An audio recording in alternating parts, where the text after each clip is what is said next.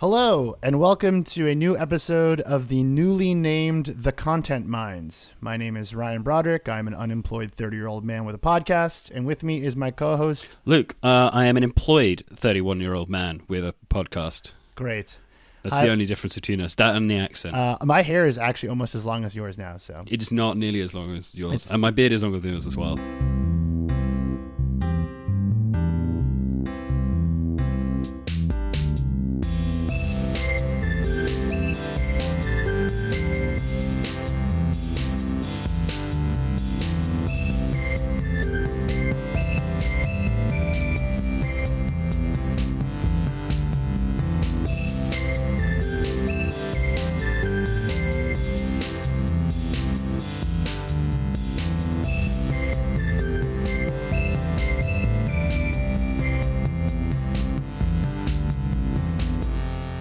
Are you doing, Luke? I'm doing good. How are you?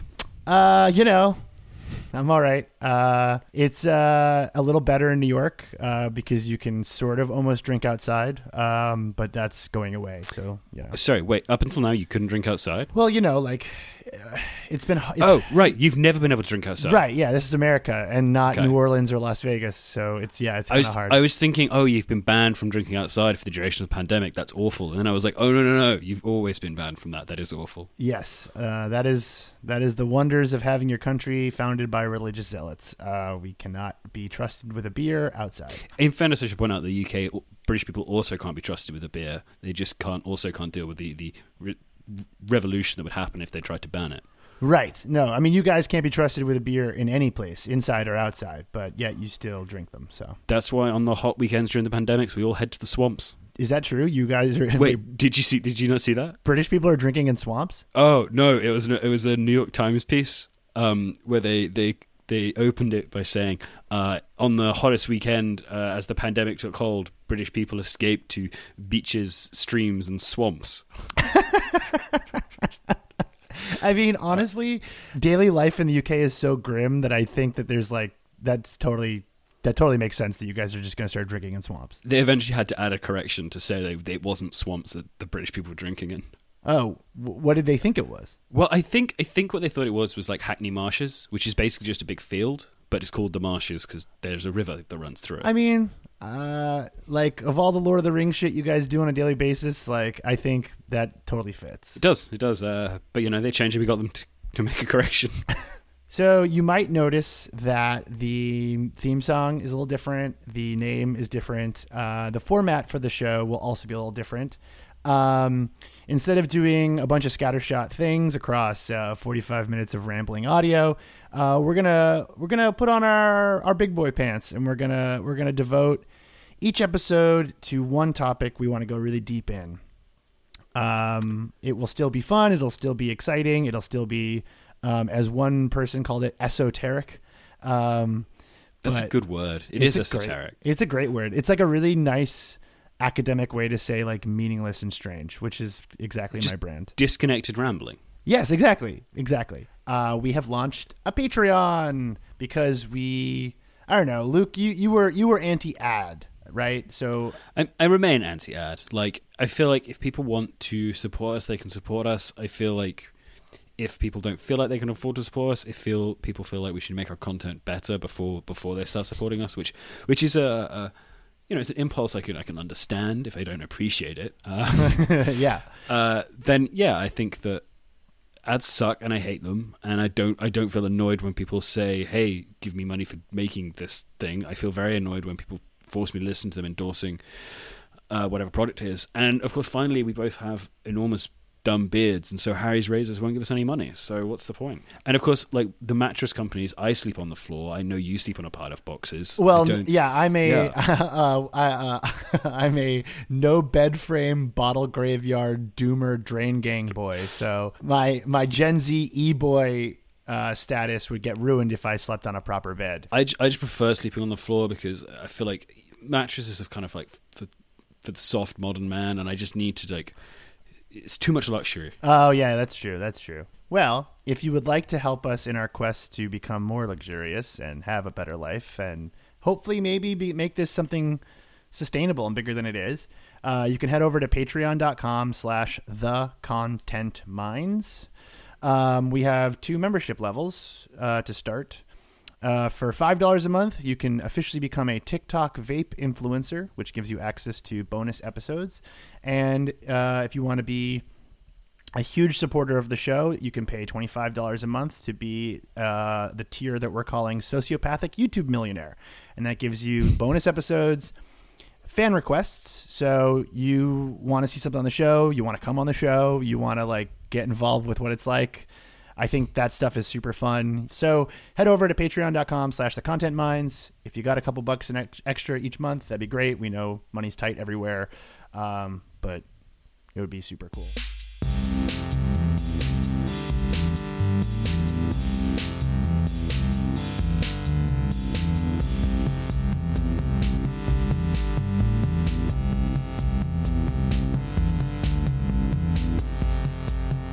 This week's topic is one that's very near and dear to my heart, uh, and I'm very excited to get into this. I've actually been excited all week about this.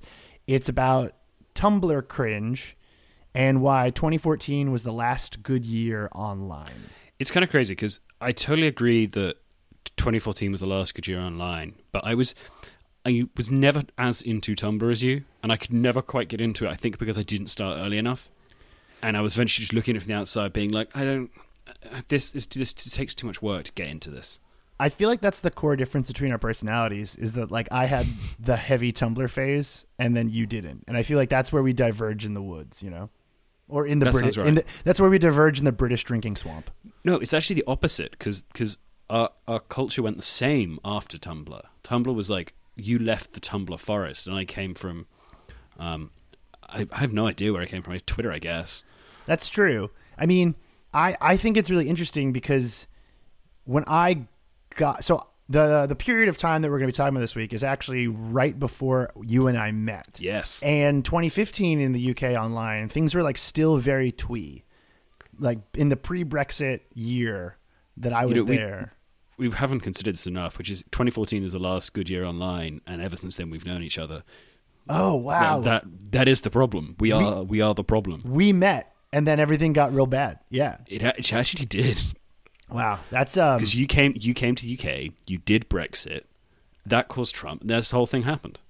Oh, yeah, that's right. I'm sorry. I single-handedly started Brexit. Um yes. Someone it turns it turns out that it wasn't the Russians, so someone must have done it. yeah, it was just me. I was just blogged too hard and I caused Brexit by accident. Um These things happen. So I wanted to talk about this this week because I've been obsessed with this new account on Tumblr called Heritage Posts. Have you seen this? Uh, I I have not. Talk me through it. Okay, so the idea behind the account is that uh, they reblog very old content on Tumblr and then they put in the caption like the date that it was published.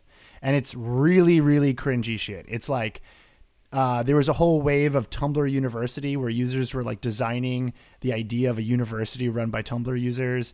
There's a ton of like SuperWhoLock fandom stuff. If you're not familiar, SuperWhoLock is the multi fandom community of people who liked the CW shows Supernatural, Doctor Who, and Sherlock. A Hey, lot if you of want to know something, if you want to know something really scary, uh, purely based on the time, people who were talking about Tumblr University have probably now gone through university and are probably now like teachers assistants at actual universities. Uh, I have, I, I absolutely believe that's true. I, and I, I feel like that's the exact kind of person that was doing this sort of stuff. Is like the kind of like student government, like Yeah, um, it's like the people who would wear like a TARDIS beanie, like you know, it's like those people. The the people who were like uh, doing like vegan potlucks to watch BBC America debuting new Doctor Who episodes. it's super weird that in the UK we used to watch like American shows because they were cooler, and and then I don't know, cooler like more. They gave you the correct identity as a as a smart person who watched interesting things. Like over here at the moment, all I will talk about during lockdown is The Sopranos for some reason. Huh. That's interesting.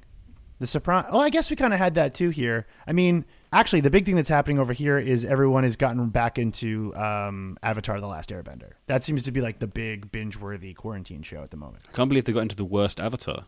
They should be getting back into the James Cameron movie. It's tragic that's going to be. It's probably going to be delayed by this whole thing. The Oh, I mean, can, they were so close to getting it to theaters and on time, and you know, I can't wait to uh, pay money to put on a hazmat suit and watch a Tenet Avatar two double feature in 2025. That'll be very fun. That's going to be great. Oh man, I, I should do really miss the cinema. I should stop doing that. I really miss movies in a movie theater. Yeah. But this is exciting. This is the first ever uh, original journalism I've done for this podcast.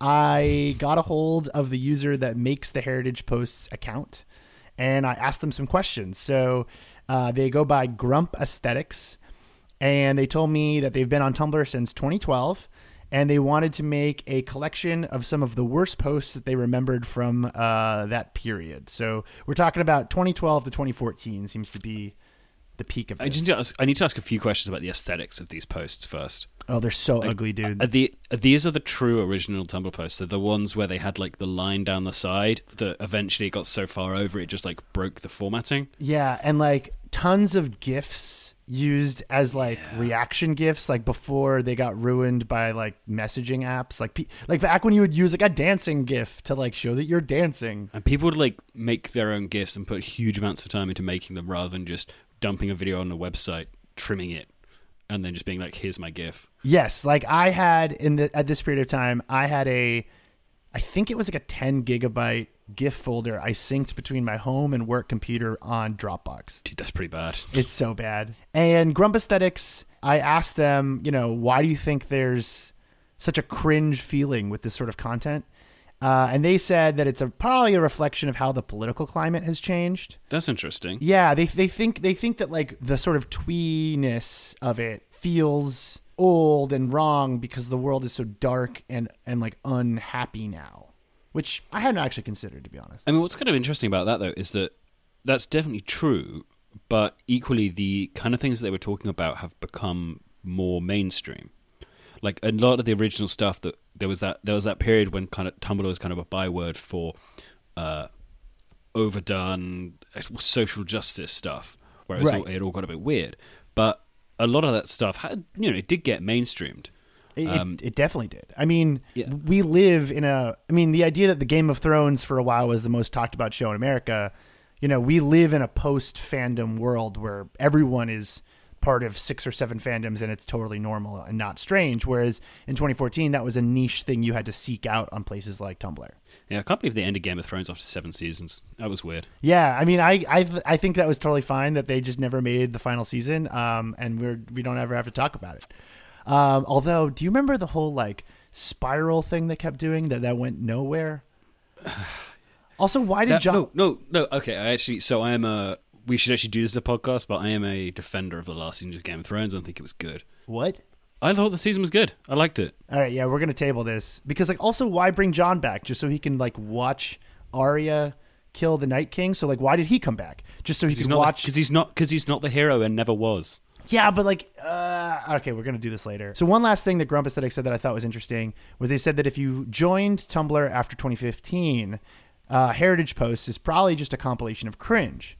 But if you've been on the site for a while, it's got this like really humbling experience, and it also means that like you really can't make fun of Zoomers on TikTok because here is literally all the embarrassing stuff that people our age were doing when we were like 21 or 22 on the internet. Also, TikTokers are much better. The Zoomers on TikTok are much better at the internet than Tumblr teens ever were. I don't want to. I don't want to subscribe to that whole theory because like I think kids are stupid no matter what, and like millennials are just doing this like weird narrative right now where we have to pretend that like youth means you're automatically cool, but like yes, they're funny. I think we were funny too. Like Vine was incredibly funny, and like All the people on Vine are still on TikTok. That's not changed. yeah, but they're older. I mean, they're much older. No, I think that I think that the I don't think that TikTok has anything quite as bad as Super Who Shylock verse, or whatever it was called.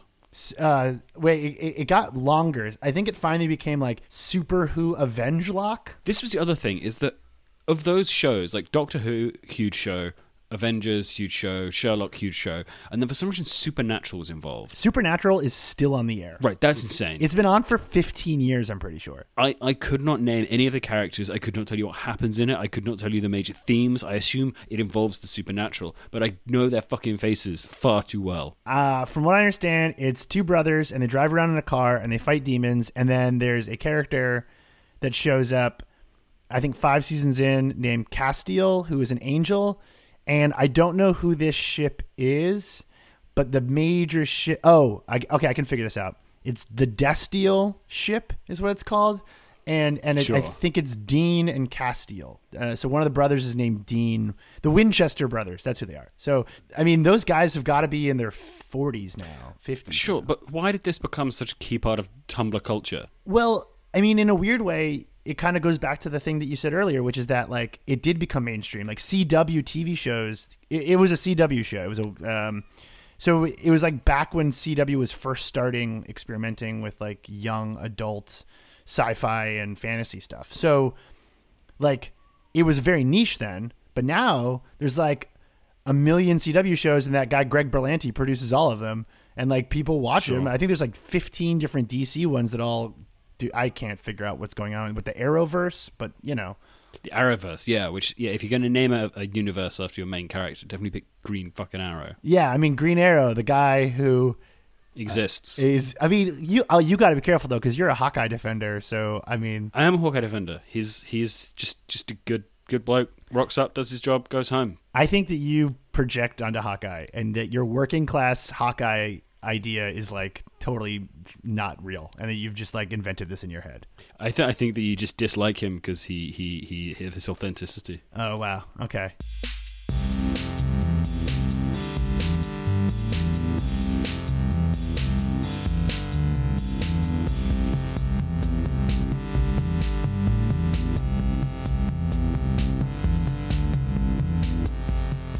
I want to play a game with you. Okay. Before we get into the story of DashCon, I want to play a game with you, and I'm going to say some things that either did or did not happen at DashCon, and I want you to guess if they're real or not. Okay? Okay. So, do you know much about DashCon? I mean, I think the problem with DashCon is that I wasn't into enough at the time, and as a result, DashCon has just become the bull pool. That's it. That's for me. Is just it, and it, it happened once. It lasted an hour, and everyone got there, and there was a ball pool instead. Okay. That's my essential understanding of DashCon. Also, it's crazy that Tumblr on its own had an entire con. Well, we're gonna get we're gonna get to the whole story, but uh, for those who don't know what we're talking about, DashCon was the ill-fated Tumblr convention. It happened in 2014, and it was, by all accounts, a complete and utter disaster.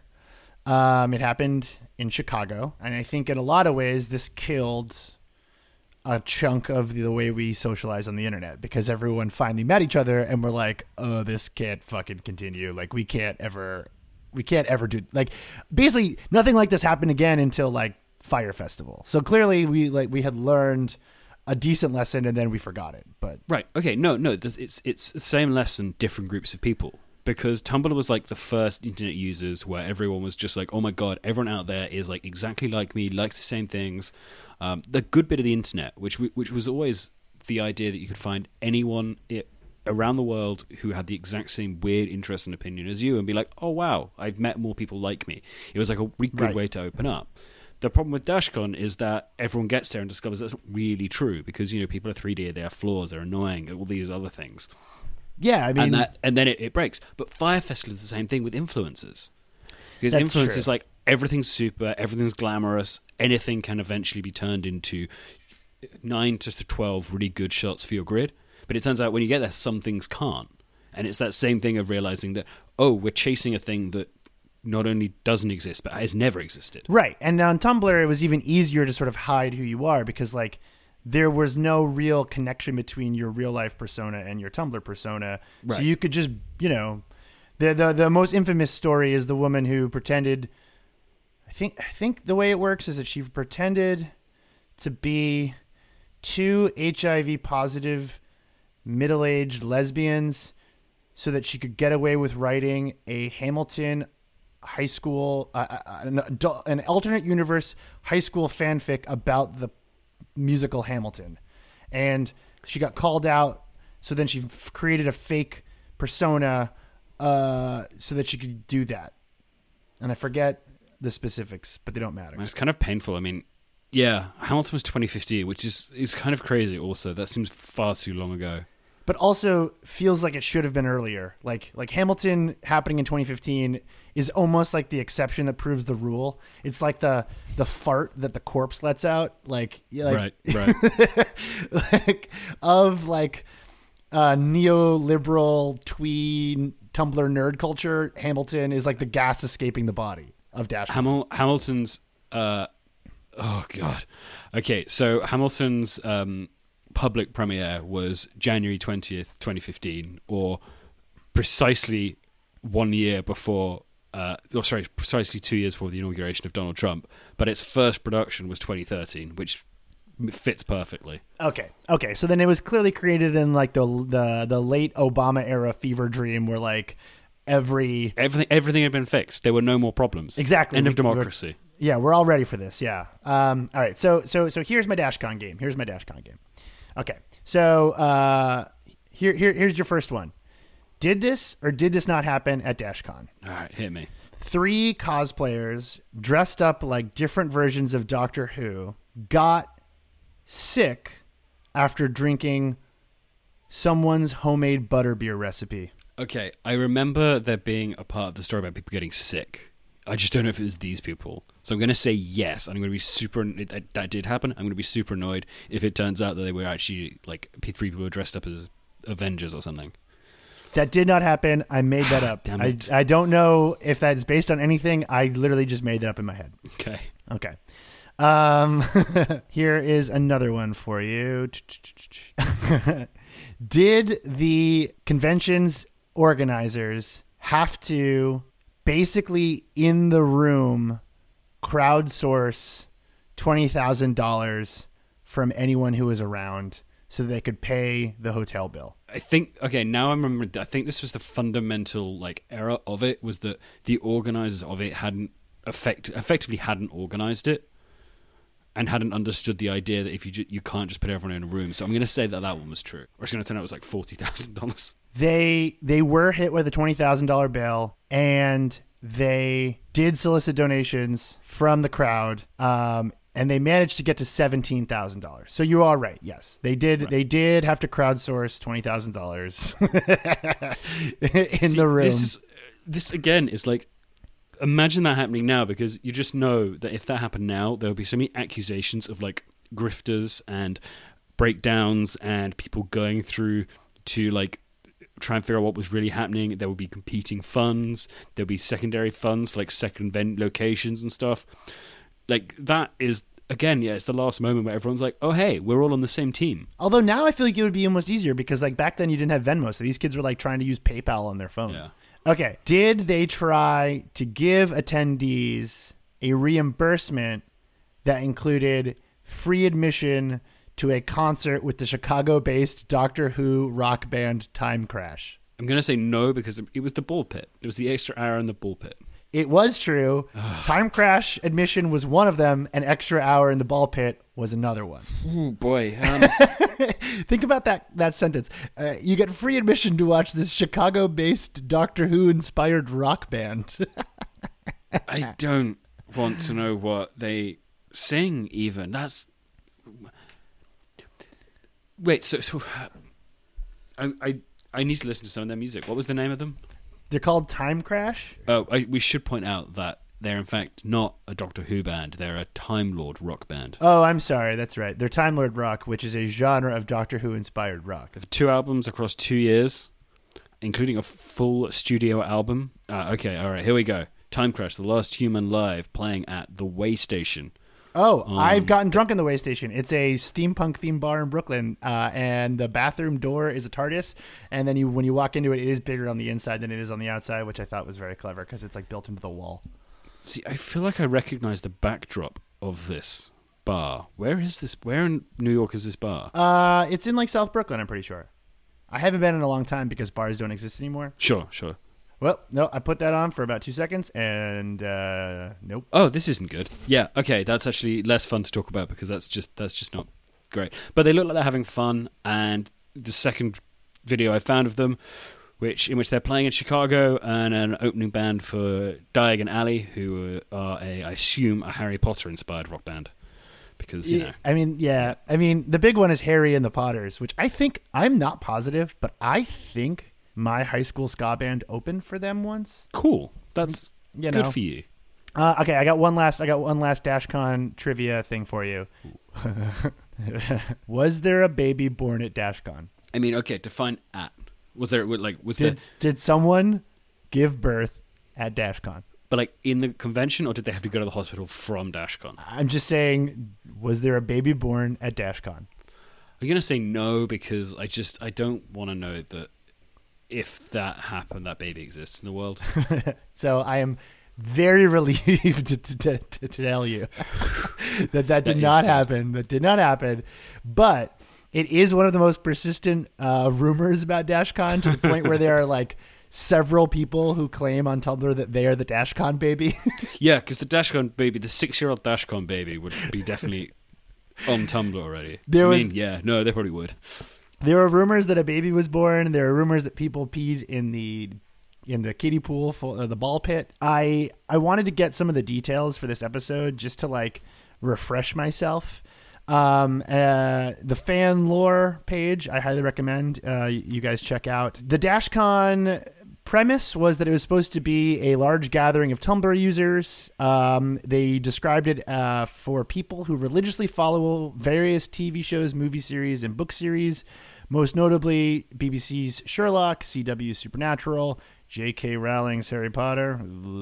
Um, and they wanted people to know that it was a safe space where they could meet their friends, learn about what interests them, and have as much fun as humanly possible in a weekend. It was initially called TumblrCon. Dashcon, Dashcon is better than TumblrCon. It is. Uh, they renamed it uh, to reference the Tumblr dashboard. It was not officially associated with Tumblr in any way. I think people are still owed money from it. Uh, I there's a story where like the Welcome to Night Vale podcast people like never got paid and they had to like let a bunch of artists sleep on their floor. Uh, in 2015, they tried to rebrand and then uh, co- and come back under the name Emoticon, which is yeah, that's pretty clever. Fyre Festival did the same thing. Yeah, and and then they canceled again. So it was uh, an utter disaster. There was nothing really to do, and it created the most infamous, one of the most infamous pictures in internet culture history, which is the ball pit sitting in the empty convention room with a bunch of like weird Homestuck fans sitting in it. Um, I really wish I could have gone. I really, I remember watching it play out on the internet, being like, "Holy shit, this is." Did you consider going? Like, were you close to going? it, it almost like came up and happened too fast and by the time that it had become like this huge controversy like there was really no the internet didn't move fast enough at the time for me to be able to be like okay i'm gonna go to chicago and like check this out i do know some people who did stop by and apparently it was just like a complete nightmare and it smelled really bad Fyre Festival is a nightmare because you're stuck on an island. This just feels tragic, and I remember just seeing it at the time and it feeling like the kind of super internet, super online, super optimistic people being just really let down by the real world and just feeling like, oh, this is unpleasant. I'm I'm trying to figure out the best way to describe my feelings on it, which is that like I don't I, I love dunking on Tumblr nerds because I am one. And I am someone who used to have watch parties for Doctor Who and I love the Avengers and I, I am a giant nerd that way. And I also if I was 17 years old would have been completely excited to meet people like me on the internet. In fact, I, whenever I did, it was a huge fun thing. Yeah. And the idea of this taking advantage of that feeling and like scam a bunch of people really sucks. But then also part of me, the part of me, like the nerdy part of me who hates myself for those same things is like you should have known better. The people who went. But I think that's wrong. And I know that's just like the self-flagellation of like being an adult nerd. You know, you you want to like hate yourself for what you care about. Sure. And that's why you and I are such good friends is because you can be the the, the that voice externally for me and you can tell me to shut up. And, Yes, I do hate you.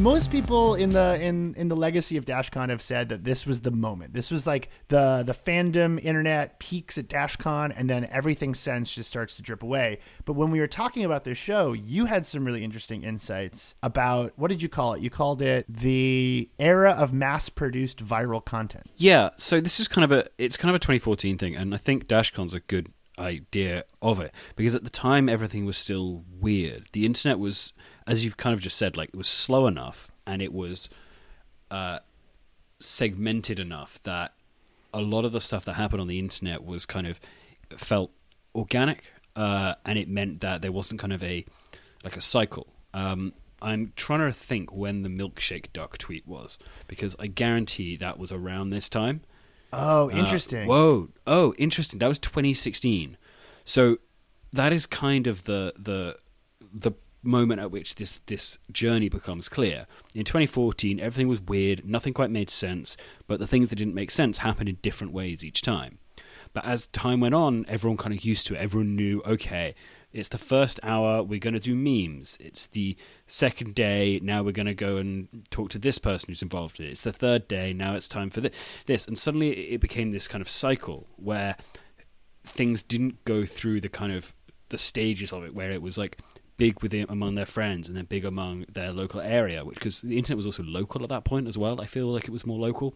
It well no i think it was i think it, at least in america it, it was interesting because you had the national internet and you had the hyper local internet and there was no way to connect the two. So like shit would be happening on your facebook at home but because millennials are so like a millennial americans like i think this is true for for brits as well but like there was this hatred of your hometown Sure. because you felt like okay you had escaped your hometown and so all the kids who were in their early 20s working for digital media firms didn't want to ever interact with like the friends from high school on facebook right Yeah. so they would then they basically created their own internet away from small town america that largely existed on twitter and tumblr and reddit and in those days we didn't really know like how anything worked. Like I remember in 2014 I was going on TV on like the Today show and talking about like this dog went viral on YouTube and then I'd have to be like sit, they'd sit there and be like wow that's amazing Ryan like and then what happened I'm like that's it. That's the story. It's like this dog wore a backwards baseball cap and then skateboarded and everyone loves the skateboarding hat wearing dog. And they're like wow that's awesome. Okay. Exactly because it was kind of basically it was it was made for those you know the three minute clip at the end of the news where they go here's the skateboarding dog. Here's the uh, instantly by the way there's a skateboarding dog in stoke newington. I don't know if you knew this but where i live there's there's What? a skateboarding pug. Yeah. A pug? Um yeah he goes on the uh, uh, he goes on the skate park. Wow yeah eric eric the pug. Eric? That's such a British name for a skateboarding dog. Hang on uh there you go. Look at him go. He's got two oh all four feet. Okay good for you Eric. But yeah, if you get to about like 30, 30 seconds through, he's like doing, he's bringing the board back for himself, he's setting it up, he's jumping on, he's getting moving. Yeah, he's carrying it with his mouth and stuff. Wow, that's great. Yeah. he's much better at skateboarding than I am. That's why I Yeah, had to be a sure. roll. That's why I had to be a rollerblader in middle school, and no one liked that. Right, but this is exactly it. It's the kind of, it's the skateboarding dog moment of the news, and the news kind of knew how to cover that as like a fun thing. But it also meant that that was the whole thing, and they were kind of expected it to be more, but to, because previously would have gone and stood next to the owner as they stood next to their skateboarding dog and said, "Hey, how did you find your dog could skate?" but like, and no one knew like what metrics meant. So like, we were constantly being like, "This has been viewed ten million times," and and no one thought that that was like insane that like ten million people were watching the same thing at random. Like, it, Yeah. it hadn't been hijacked yet. I feel like. Yeah, exactly. And then and then kind of it, it became the thing where where people understood, okay, here a thing goes viral, here's what you do, here's how you deal with it, here's how you, you, you people talk about it, the same people are surfacing each time. There's like a very small number of people. Um the one who springs to mind being Neetzan Zimmerman, uh, who just like briefly had like a three, a four to six month period where just like everything went through them and Yeah. it was it was very viral. But then it kind of became another thing where more and more people picked it up quicker and quicker, and so more people started to employ people whose jobs it was to find the viral thing. Right. And initially that was just that was just kind of like you know digital outlets would be like I can go and I can have someone make sure they're picking up the big things on YouTube. But then your YouTube figure out like oh here's a really, really good way to promote our platform is when we see stuff that's starting to trend we're going to send it to everyone. They send it to everyone. Then they figure out like, oh, one of our people ended up on. Let's take as an example Ellen.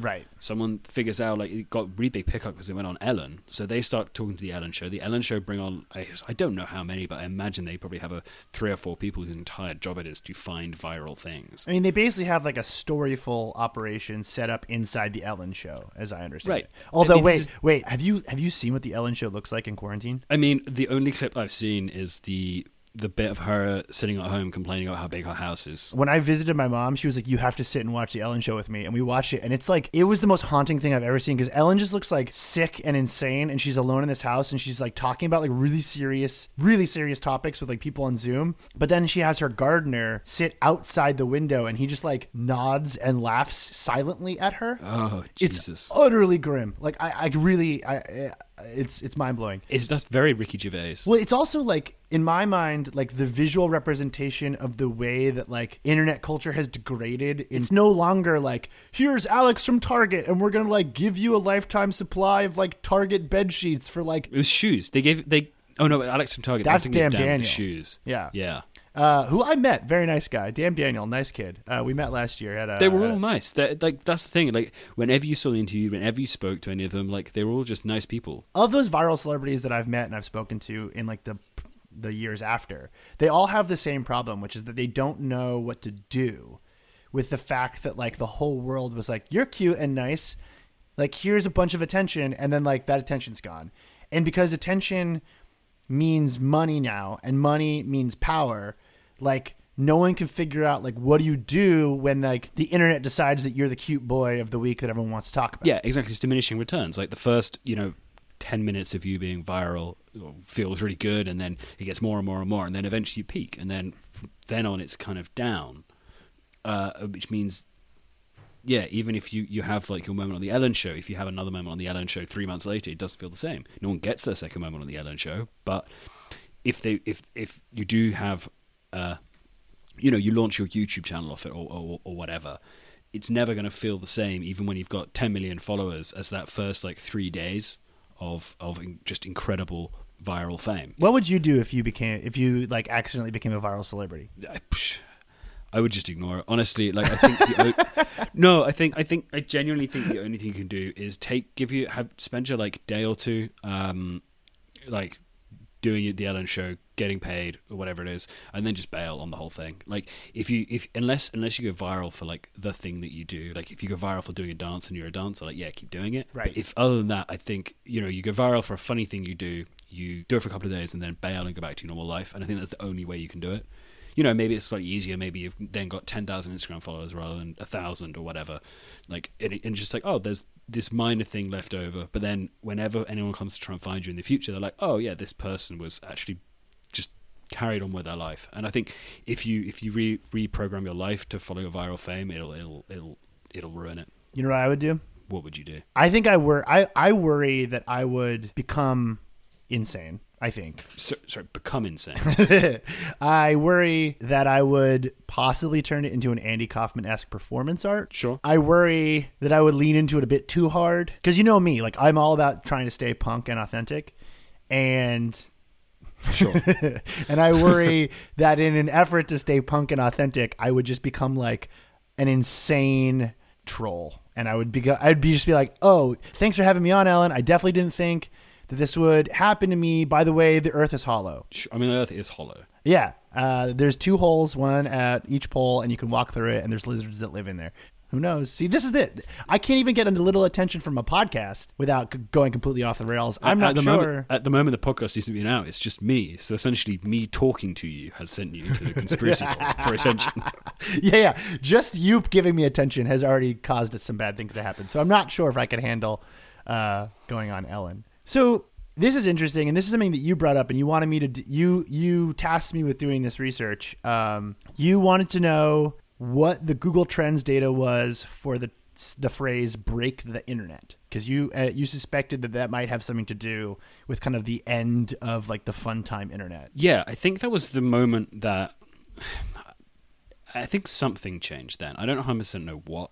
Um, but in before at that moment that happened, which was also 2014, it was the idea that because the internet was at the time siloed, something could cross all the silos. So we're And that ta- effectively. Before we get into this, we're talking about the Kim Kardashian butt paper magazine thing, right? We're talking about the Kim Kardashian butt paper, paper magazine thing, which isn't one of my the weirdest things I found about all this is the idea that paper magazine is like a thing because I I have never heard of it and I had never seen it in real life until um, actually like I don't know like eight months ago.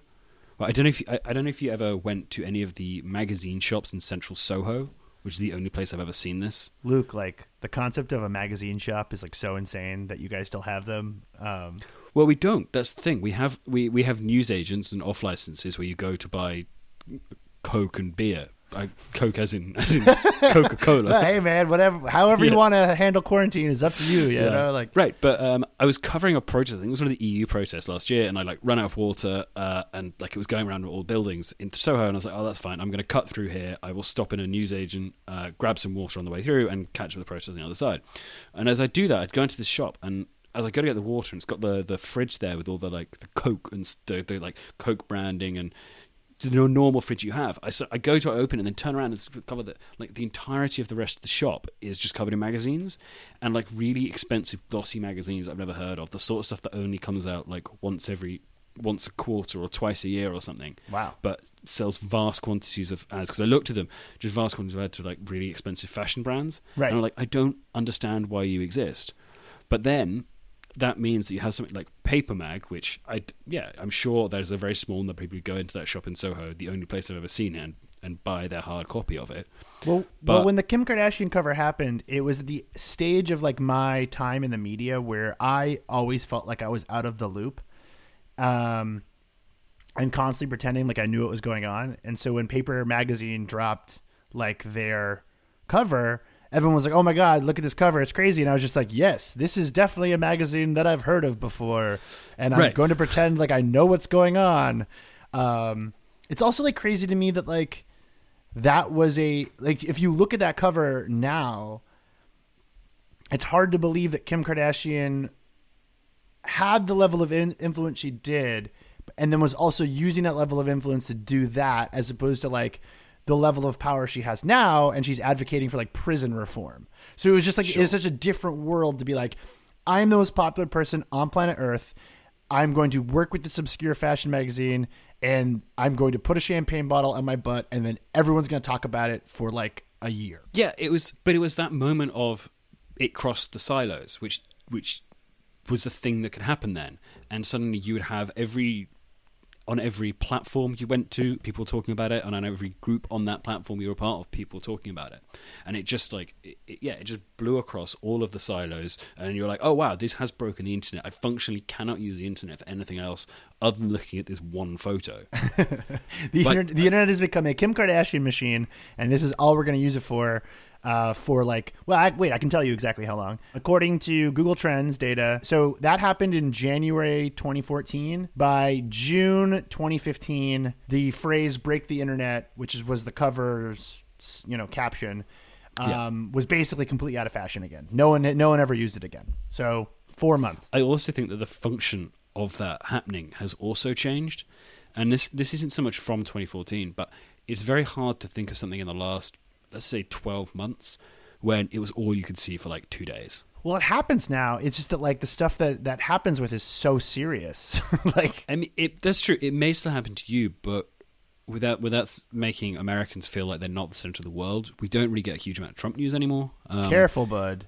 Hold on it- here. It, it's kind of like it's very much now. Everyone's like, "Ugh, he said something again." well, wait. and What's like the big like petty British story that everyone's talking about right now? Um, it was something to do with uh, Oxford, probably. Uh, I mean, I do feel like you guys fight about whether or not it's like ethically okay to go to Oxford like once a month. yeah, it's a, it's a regular thing. You, you just can, you can you can set set your watch by it and, and have a nice argument about, about Oxford. No one's had a new opinion on it in in, in years. Um, but you know, wh- why not? We can just have another conversation about Oxford.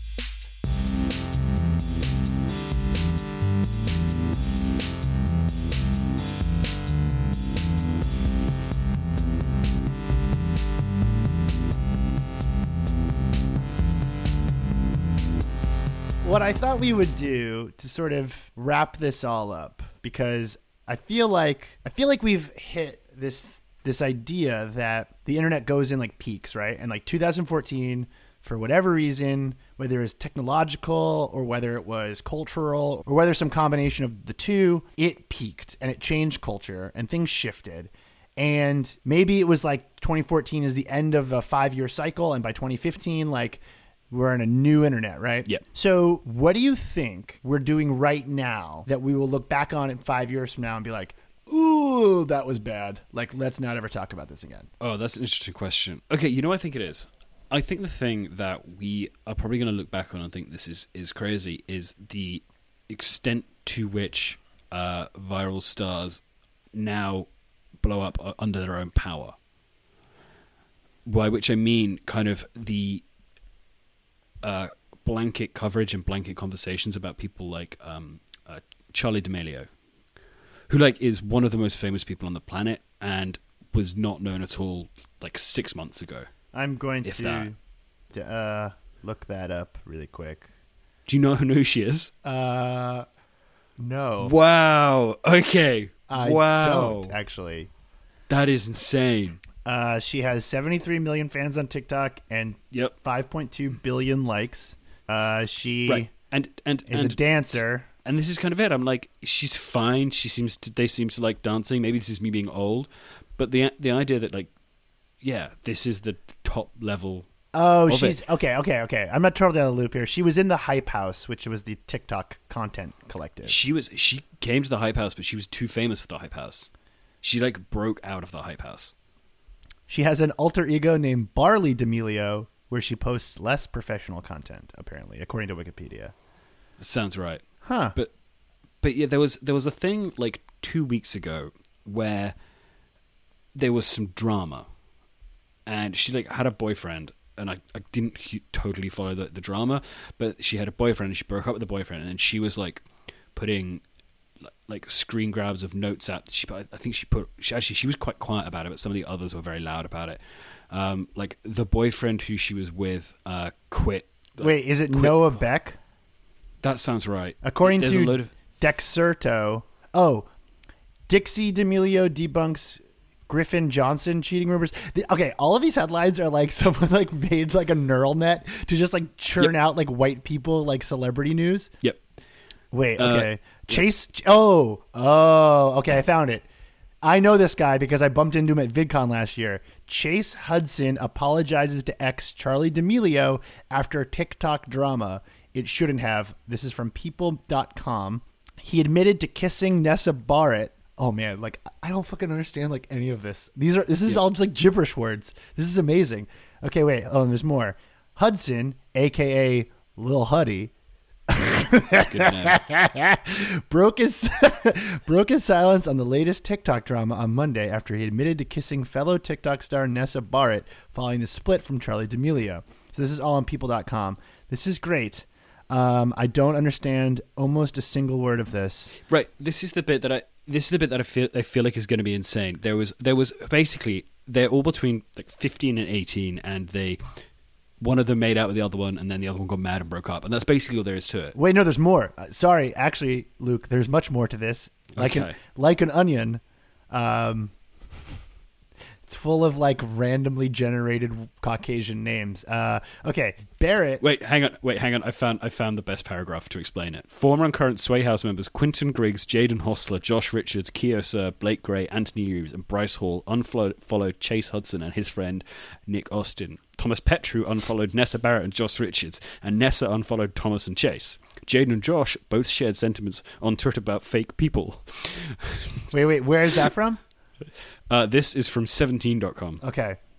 Uh, Well, according- Bryce Bryce also chimed in. Then Charlie's mum Heidi posted an Instagram story featuring two angry face emojis.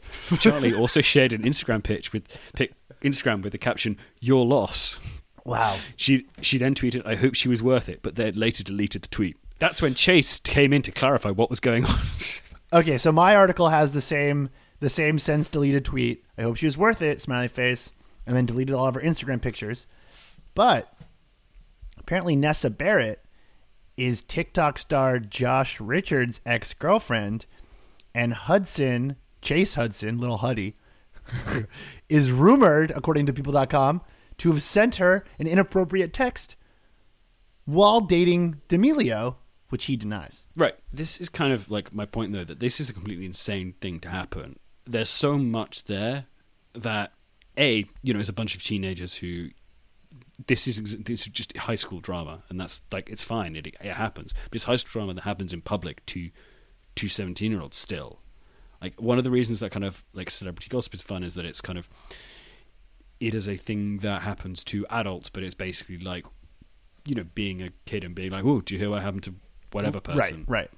And I think the fact that what used to be is that there used to be silos, so you wouldn't really care what happened outside your silo, but nor could you really find out. And if you wanted to be really into the uh, SuperWhoLock or Sherlock or Supernatural, whichever combination of things you're particularly into, you would have to spend go into that community and spend a bit of time there to kind of understand it. But now, many of these small communities, like, and they do still exist, there's so much content about them that it just blows everything up, which means that there's nothing that kind of grows organically over time anymore. Like in jokes could blow up quickly, like fun memes blow up quickly. Everyone knows about it, and it just it goes and it, it gets really out of hand. Right. Uh, and I there's no that- there's no like there's no sense of scale anymore. It's all or nothing. Exactly, exactly. I agree. I think that's like definitely something we'll look back on in five years and be like, that was really weird that we all did that. I hope that, although what's weird about this entire question is that, like, as we kind of pointed out this week, is that the stuff in 2014 that feels really cringe feels really cringe because it was sort of the prototype for how all of culture went. So in a lot of ways, like it could be that like following Sway House drama across 19 Instagram accounts is the blueprint for how like all of reality will work five years from now. True, but I think part of the reason why it now works is that there are many people who can do that, and it used to be that that was a kind of a it was a more minor skill. Yeah. But now anyone can follow this drama across everywhere, so it, it becomes a you don't keep finding things out; it just all blows up immediately. Should we uh, should we have like a big fight and like people can like take sides? I don't. That would require us to like have a like strong relationship that broke down, and I don't think we're at that point. You uh you're jealous of my new friendship with Lil Fishy, who is a um an emo trap artist that uh I've been making beats for. Wait, okay, that's the lesson of this week. Is that the only way to truly change how we operate on the internet is through cringe as a as a constructive force. Only through secondhand embarrassment and like v- being able to look ourselves in the mirror and go, "Yikes, that's that's that's cringe as hell, bro." That's when we change things, and that's how we change things. So the first step is to start feeling more shame and embarrassment, and then only then can we fix the internet. Shame. So what you're saying, what you're saying, because it's, it's dangerous close we're getting, is that everyone should be shamed more. Because I feel like we've discovered that that has not worked. Yeah, I I, I gotta work on that a bit.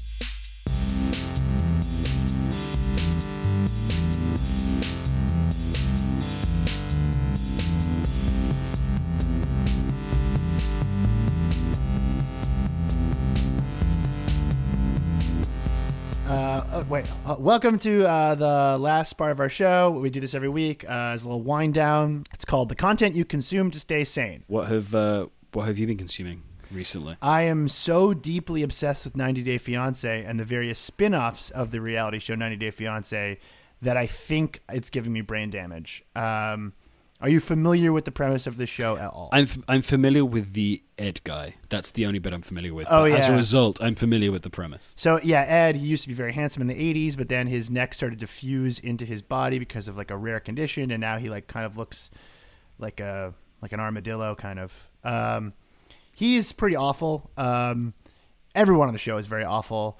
The season that I'm watching right now, because I'm going through the back seasons, the season I'm watching right now, there's like a guy who was like absolutely catfished by a woman from Ukraine. Sure. And then the woman from Ukraine tried to uh, use the conflict in the Donbass as a way to get out of meeting with him. So that was pretty interesting. But he had like no concept of like the conflict in Ukraine at the time. So like that was kind of funny to watch.